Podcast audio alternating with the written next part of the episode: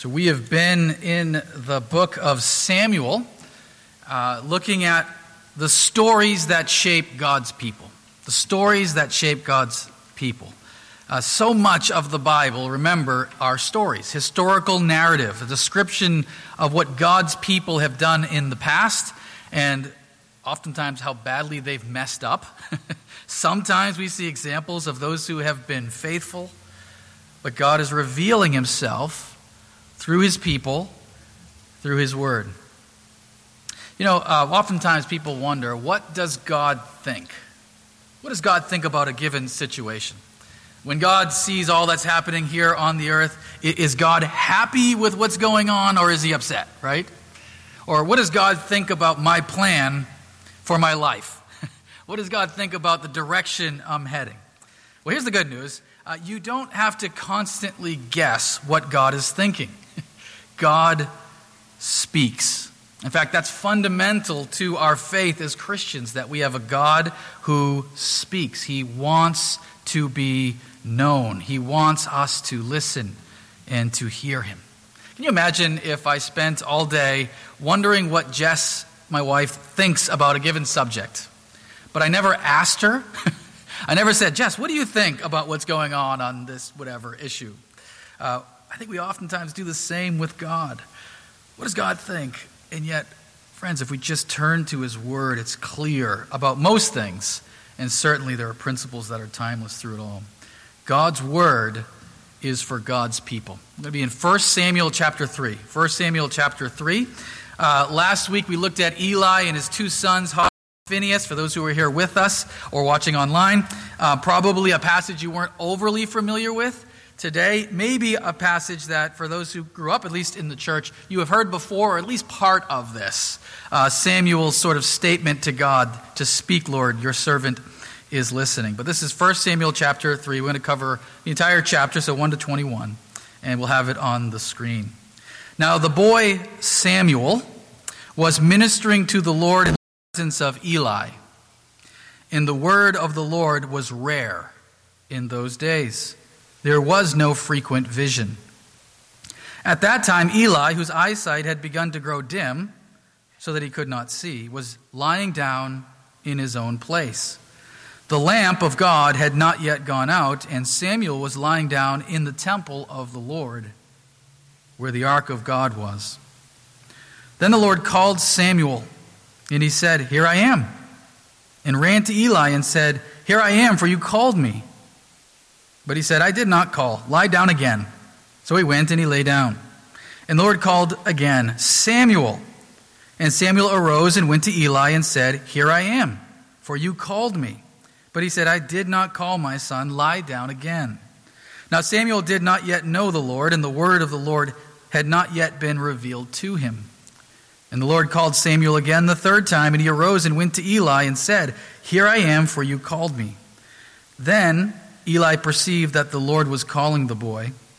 Therefore Eli said to Samuel, Go, lie down, and if he calls you, you shall say, Speak, Lord, for your servant hears.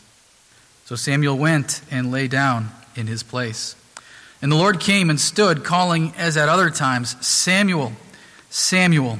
And Samuel said, Speak, for your servant hears.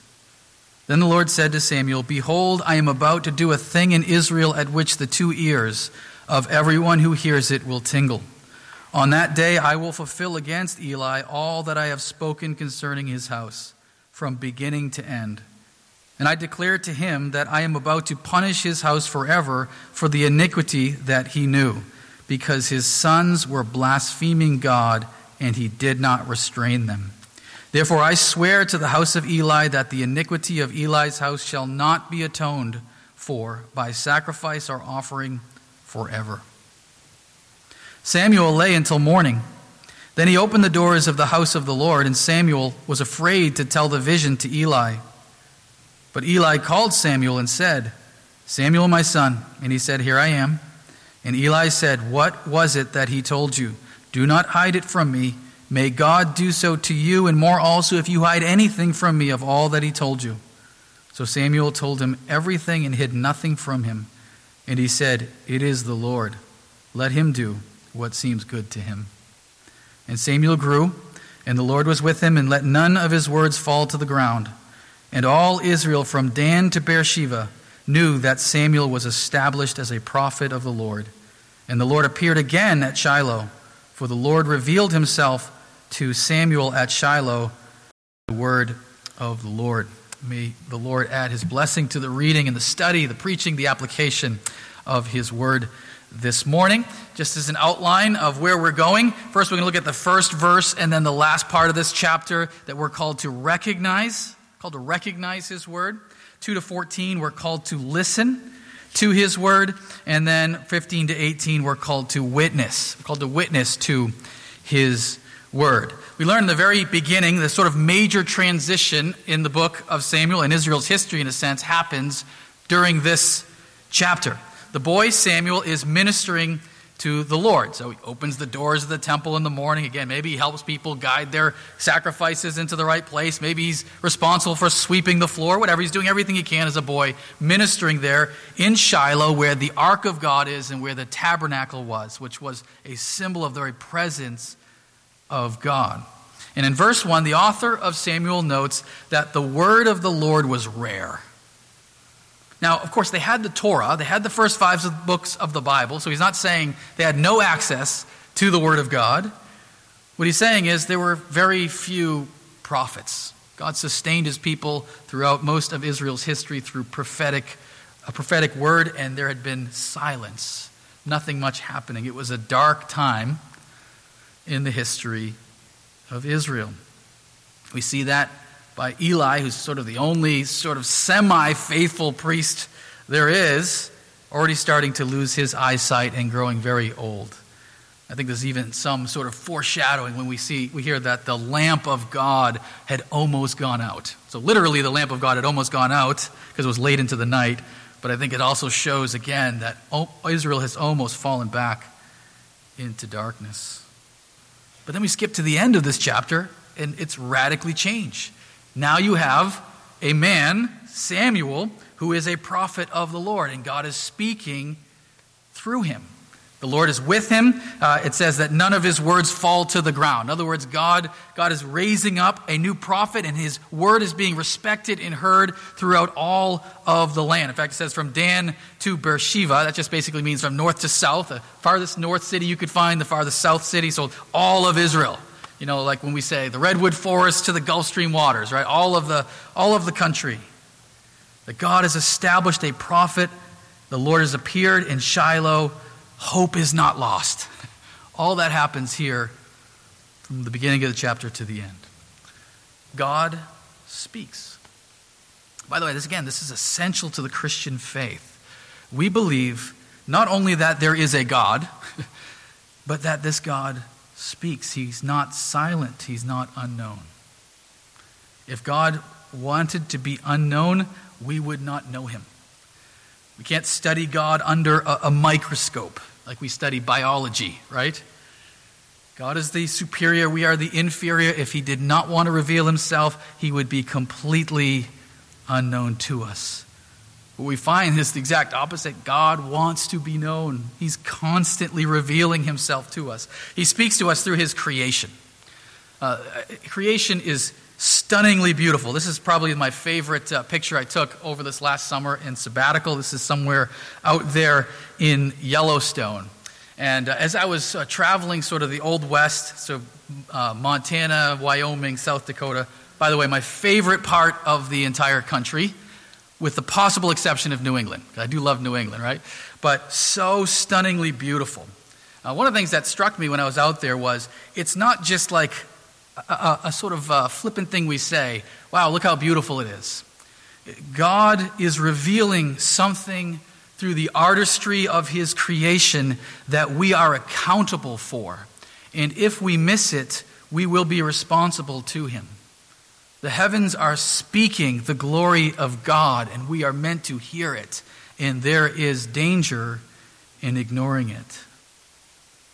But that's only part of God speaking. Of course, more than that, He condescends to us and speaks in human language.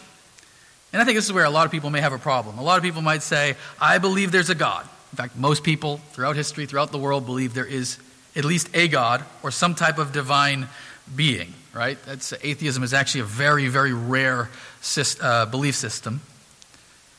And most people would say that God is the creator and he makes a very beautiful creation. But does he reveal himself in human words? You might say, well, what language does God speak, right? God speaks whatever language we can receive it in. So to the Hebrews, he spoke in Hebrew, to the Greeks in Greek, and so forth.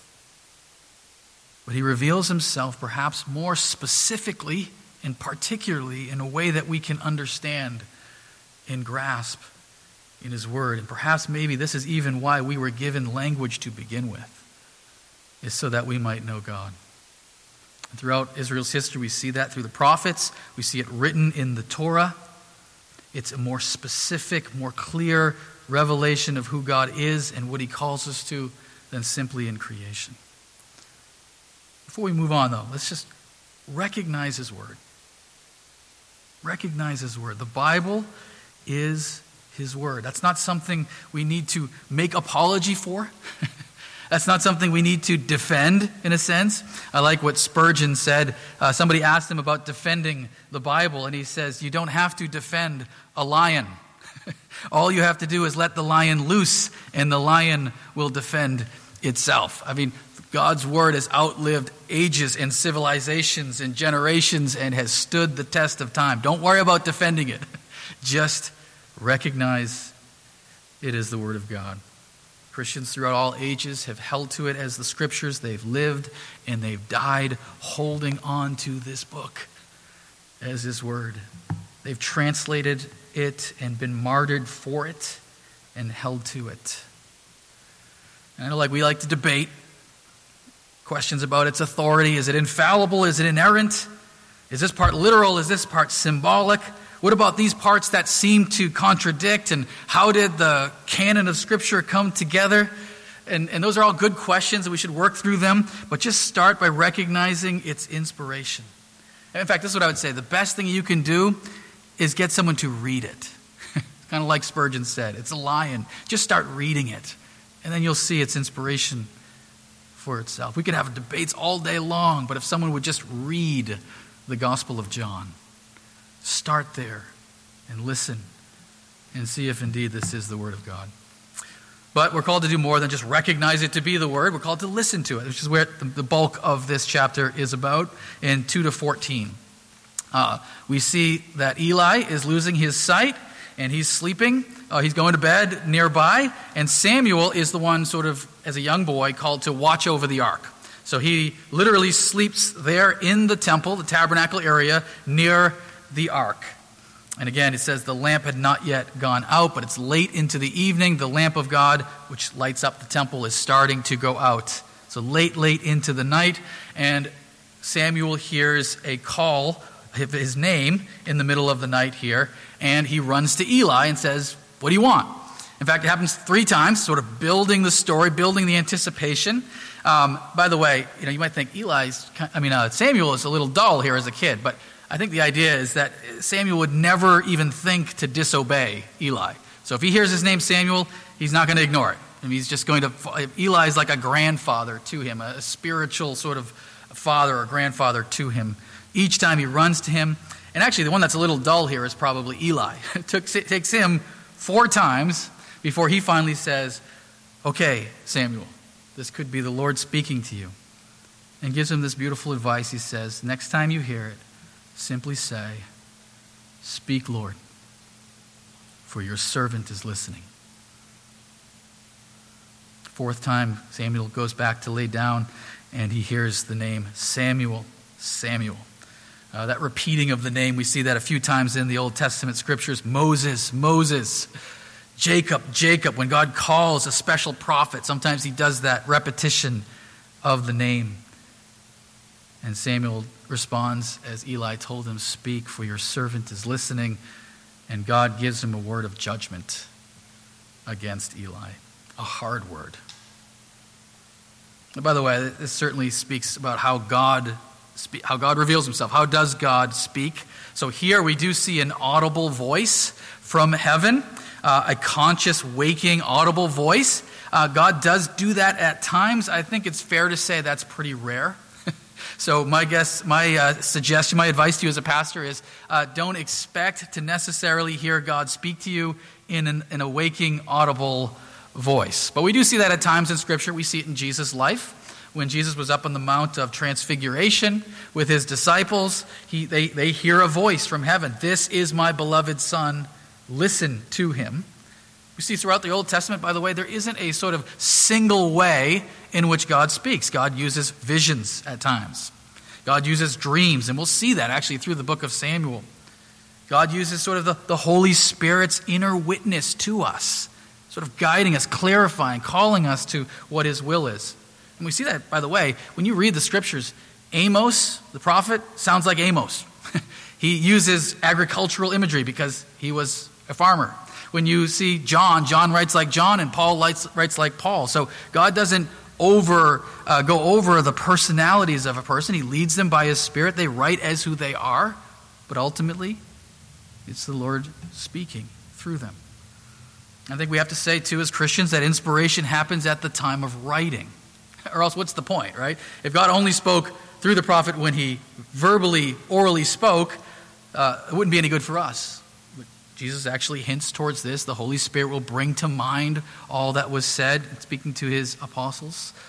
So we have in our hands something inspired by the Spirit is authoritative for the church. I think we can learn a little bit about listening.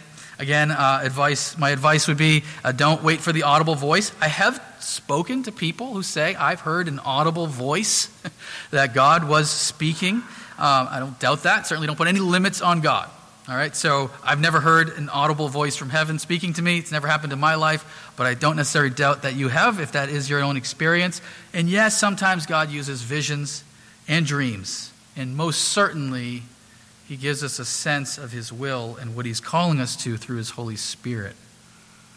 But let me say this God speaks most clearly, most consistently, most commonly by His Word, written, taught, and proclaimed to the church. If we sit there and say, you know what, I, I wish I could hear from God, and uh, I, w- I wish I knew God's will, and we sit there with our Bibles closed. Uh, open the Bible and you will hear from God.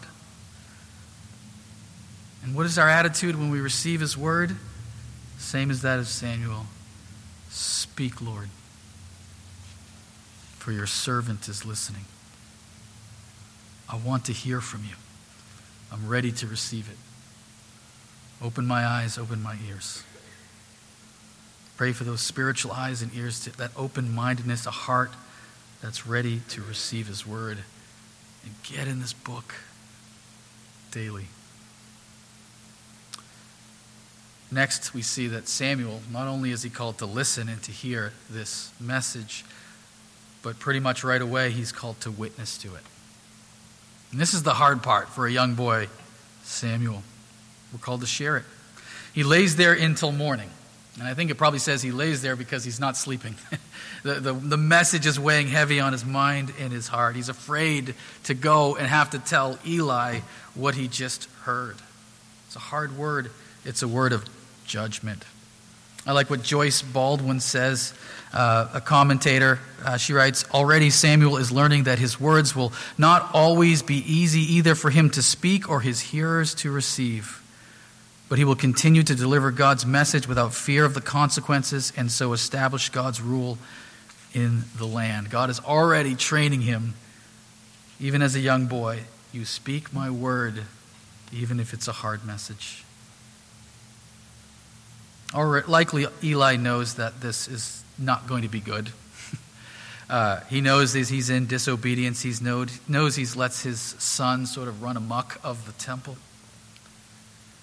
In fact, Eli makes it nice and, and simple, makes it nice and easy for Samuel.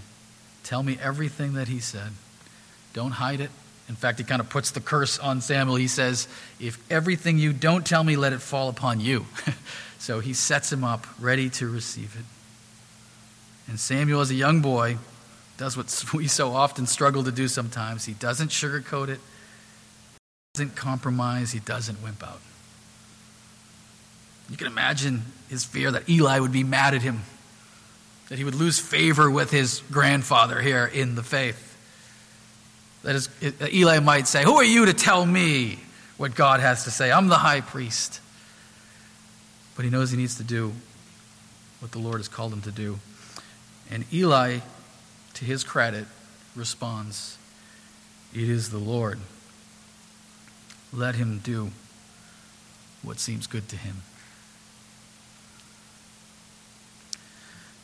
Friends, we hear, we see here, friends, a, a calling to be clear about the witness of the word. You know, the Bible, of course, its primary message is good news. In fact, it's really good news. It's, it's the best news you could ever hear, the best news in the world, the best news this world will ever hear. it's the, the greatest news ever. You can know God and be reconciled in relationship to Him. Your sins are wiped clean.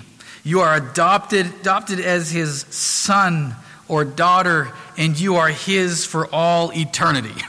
there is no better message on this planet than that. But preceding that news is bad news. Outside of Christ, we are sinners. Not all we do is good, and there is a judge in heaven who will hold us to account, and we will not stand well before him in eternity. Friends, if the Bible only told us what we want to hear, I think we would rightfully suspect, be suspect that it's really just man's word to man, right? Human's word to human. It'd be useless for us. But God's word condemns us in our sin and speaks clearly of God's righteous wrath there is a hell and there is damnation, and the world needs to hear the message that saves, which is that Jesus is Lord. And then he calls us to witness this message, to speak about it. Friends, first of all, let's say, let, let the word challenge you. Let's start there. Before we say we're responsible to proclaim even the hard parts of Scripture to the world, uh, let it challenge you. Uh, understand that if the, if the Bible, if you're not letting the Bible challenge you, if you're saying, well, I, that's a part of Scripture I don't agree with, so I, don't, I just ignore it, and, I, and that's a part of Scripture I like because it sounds good to me, and I sort of hold to that, it's not God you're believing, but yourself. Tim Keller says, only if your God can say things that upset you will you know you have a real God and not just a creation of your own imagination. So true. Bible doesn't isn't going to agree with our natural inclinations to a lot of issues like sexuality, for example. Yes, it goes countercultural. And you have to ask yourself do, do I believe what the spirit of the day and the age is telling me, or do I believe God on this? The Bible calls us to generosity, radical giving. Do I trust God in that, or do I trust my own sort of personal accounting? Bible says that Jesus is the way and the only way to the Father, and no one comes to him but no one comes to the Father except through him. Do I trust him? Do I believe him in this? Are you willing to be challenged by the scriptures yourself? And then, friends, are we willing to share this message? Uh, be winsome of course, be wise. You, you don't, when we say you, you, share the whole counsel of God, that doesn't mean you stuff meat down a, a spiritual baby's mouth, okay? The Bible talks about milk and meat. And, and you don't say, hey, I want to tell you about Jesus and the doctrines of grace and predestination right now, right? You don't start there. Let's, you don't say, you're a new Christian, we're going to talk about superlapsarianism now, right? I mean, you know, some of you guys say, what is even that, right? So you, you start basic and clear, but you don't hide the hard parts of Scripture. Famous, um, well known TV preacher said, I like to emphasize the positive aspects of the Bible. I don't like to make my message about sin. I thought, well, you don't have that choice, brother. you don't have that choice. You are a herald of the message of Scripture. And we're called to go and witness to it. And that includes the bad news as the base, but the good news, which is the best news we could ever hear. And friends, that burden to share that message, to make sure it's known and heard, has characterized the Christian faith for 2,000 years. You know, the, the Puritans, you know, you guys, anyone that knows me knows I love the Puritans, the Pilgrims. Um, they, uh, they were sort of started the modern missionary movement. They did it by their love of the American Indian and their desire to reach them. Now, of course, this failure is certainly involved there too. Uh, but David Brainerd was one early missionary to the American Indian, and he, uh, one female American Indian convert writes this about him. Brainerd loved his heavenly Father so much that he was willing to endure hardships, traveling over mountains, suffering hunger, and lying on the ground that he might do our people good. One early missionary, John Eliot, he was called the apostle to the Indians here, served as a missionary to the American Indians through language studies and great tragedies until he was an old man. And he prayed over his work at the end of his life Lord, grant it may live when I am dead. May my witness continue. I love this. This is the first, some of the first missionaries to Hawaii. Right? Wouldn't that be great? So you're called to be a missionary, and God says, Where I want you to go is this beautiful tropical island in the middle of the Pacific, right? Such a rad call. But this is what he says We gazed upon the verdant hills. This is in his journal. In deep ravines, the habitations of the islanders, streams, cascades, trees, and vestiges of volcanic agency. Moving along the shore, immortal beings purchased with the redeeming blood. Friends, when we receive the word, we're called to then share it. By the way, this is one of the beauties of how the modern missionary movement is working in places like Africa. You know that most of Africa is being reached by Africans, not by Westerners coming there. Uh, this is Tiénou, uh, uh, African theologian. He says African Christians developed a vision for mission beyond the borders of their locations almost as soon as they became Christians themselves. Uh, imagine that. You become a Christian and immediately think, my job is to now share this to make other people Christians. Only if we would think similarly as that, right? Friends, and I would say this in our witness yes, there's that bad news, but always, always, always get to Jesus. Don't miss the best part. you know, if your witness to someone is, don't do this, don't do that, believe there's a God, He's a beautiful creator, but you never get to Jesus Christ, the Savior who has come to us to redeem us. You've missed it. You missed it. That's the heart of the message. There is salvation, but it's in no one else but His Son, Jesus. Friends, God's Word is for God's people. We recognize it, we listen to it. Speak, Lord. Your servants are listening. And then we witness to it, we share it. God has not left himself without a witness. Christianity, our faith, is about revelation. God revealed himself. He does it through the beauty and the splendor and the grandeur of his creation. He does it through his Son, the Word made flesh, who dwelt among us, and he does it ongoing through the Scripture. We as Christians believe that human beings didn't just sit around a campfire near a cave and decide, this sounds good. Let's come up with a book. God is speaking boldly and clearly, and He calls us to recognize it, to listen to it to witness to it. Would you pray with me?